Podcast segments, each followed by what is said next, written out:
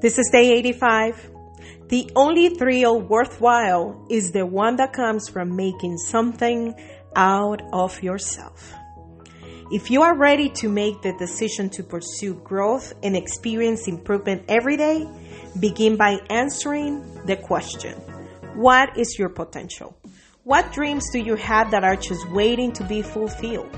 What gifts and talents are inside you that are dying to be drawn out and developed? The gap between your vision and your present reality can only be filled through a commitment to maximize your potential. And to make something out of yourself, you need to be willing to change. Trust me. For without change, there cannot be any growth. The problem is that most people have is that they want things to stay the same, the same, yet also get better. Obviously, that won't happen. So if you truly want to grow, commit yourself to not only accepting change, but seeking it and focusing on changes that you can make on the inside.